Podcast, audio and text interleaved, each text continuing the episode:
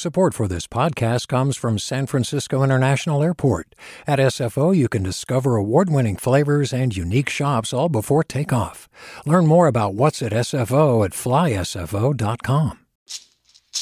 Hey, it's Glynn Washington from Snap Judgment.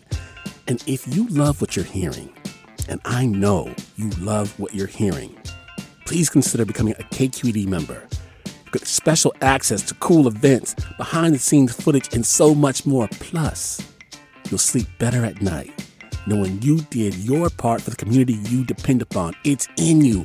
Please be in it. Visit donate.kqed.org slash podcasts to sign up now. That's podcast with an S. Thanks. From KQED. Good morning. This is the California Report. I'm Madi Bolaños in San Francisco. A Senate bill that has its first committee hearing this afternoon in Sacramento could greatly impact undocumented agricultural workers across the state. Senate Bill 831 would authorize the governor to work with the federal government to create a more streamlined way for undocumented farm workers to become permanent legal residents.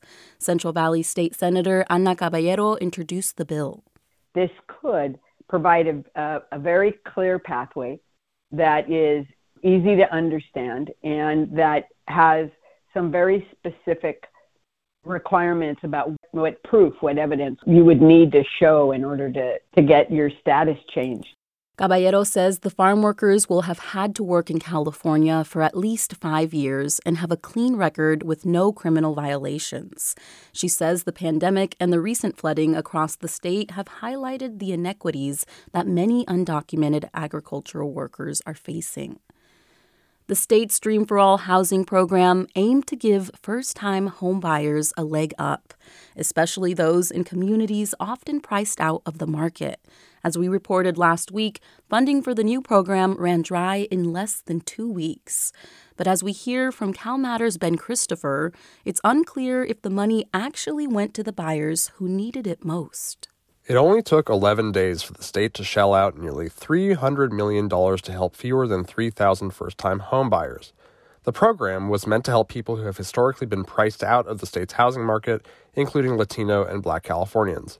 Only first time homebuyers earning under a certain income threshold could apply.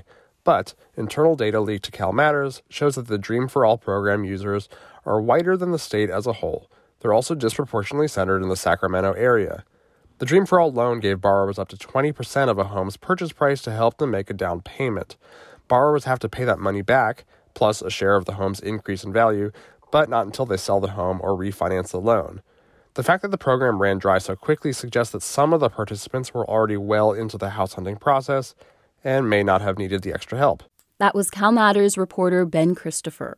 Do you love learning about the San Francisco Bay Area? Its history, its people, its unique blend of cultures?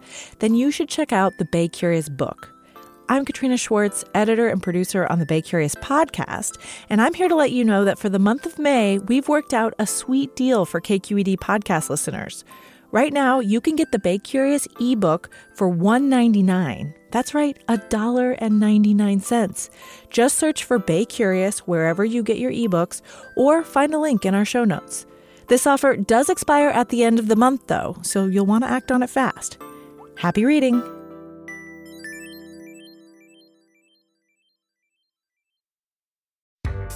Hi there, I'm Rund Abdelfatah from Throughline. If you're listening to this podcast, you know that KQED produces exceptional storytelling that keeps you informed, inspired, and entertained. Their podcasts cover issues from your neighborhood to the entire country and everything in between. Support this work today.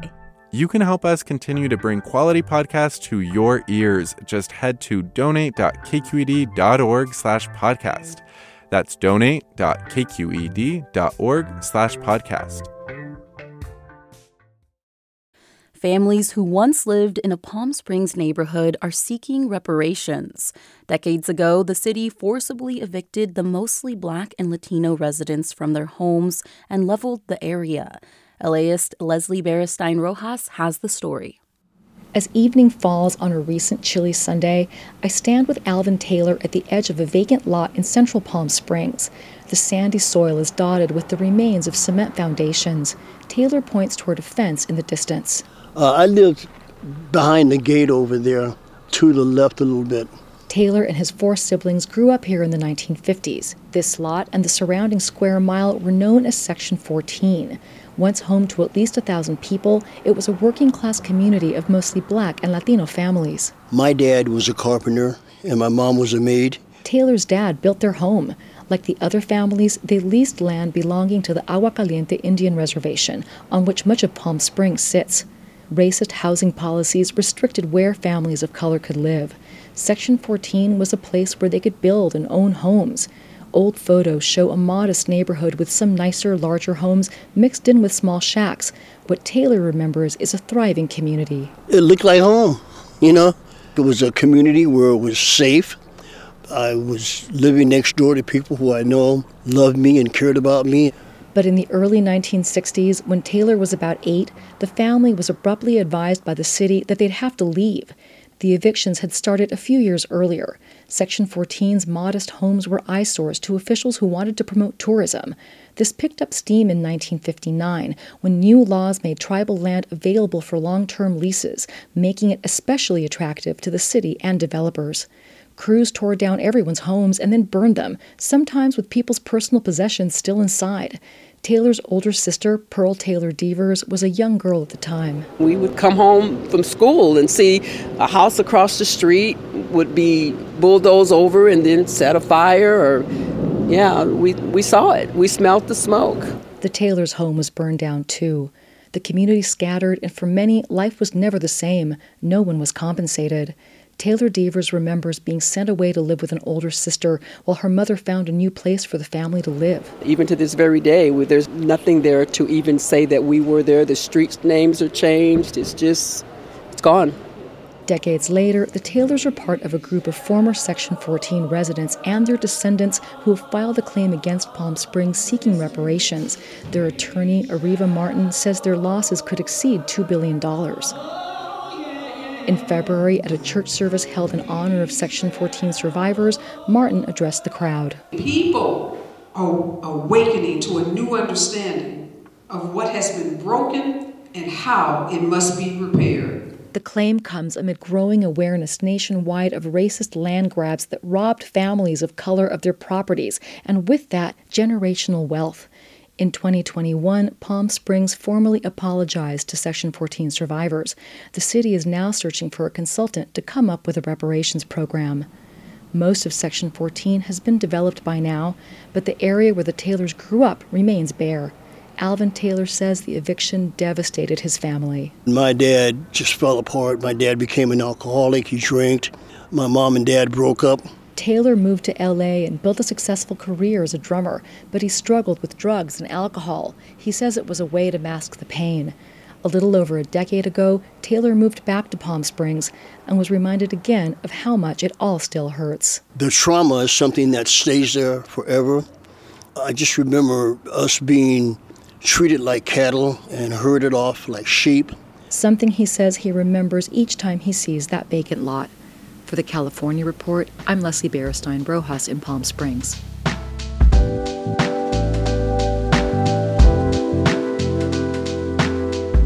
And that's the California Report for Monday, April 17th. We're a production of KQED Public Radio. I'm Madi Bolaños. Thanks for listening, and as always, have a great day. Support for the California Report comes from Stanford Medicine, comprising its School of Medicine and adult and children's health systems working together to advance knowledge and improve lives. StanfordMedicine.org. Guideline. Their automated 401k plans can be set up in 20 minutes. More at guideline.com/ca. Guideline, the California way to 401k. And Eric and Wendy Schmidt whose philanthropy includes 11th Hour Racing, working to connect sustainability with sport to help restore ocean health. On the web at 11thhourracing.org. Hi, I'm Sasha Khokha, host of the California Report magazine. Every week, we bring you stories about what connects us in the giant, diverse Golden State. Because what happens in California changes the world. I love this place. We were once seen as like the place to be, California the land of milk and honey. That's where you go to Sunshine State, but we just have challenges right now. KQED's California Report magazine. New episodes drop every Friday, wherever you get your podcasts.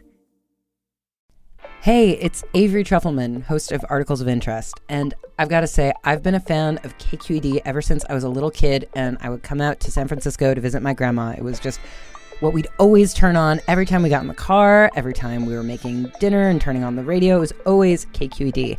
And then over the years, I've become a massive fan of KQED podcasts because this is local reporting at its best. These are answers to questions you've always wanted to know, interviews with exciting, unusual voices, necessary journalism, all told with love and care and artistry. And did you know that a majority of KQED's funding actually comes from members? It's just people like you and me supporting the programs they love while also getting access to cool events, behind the scenes footage, and so much more. If you want to sign up and be a part of this amazing community, visit donate.kqed.org slash podcasts to become a member today. That's podcasts with an S. Thank you for listening and thank you for your support.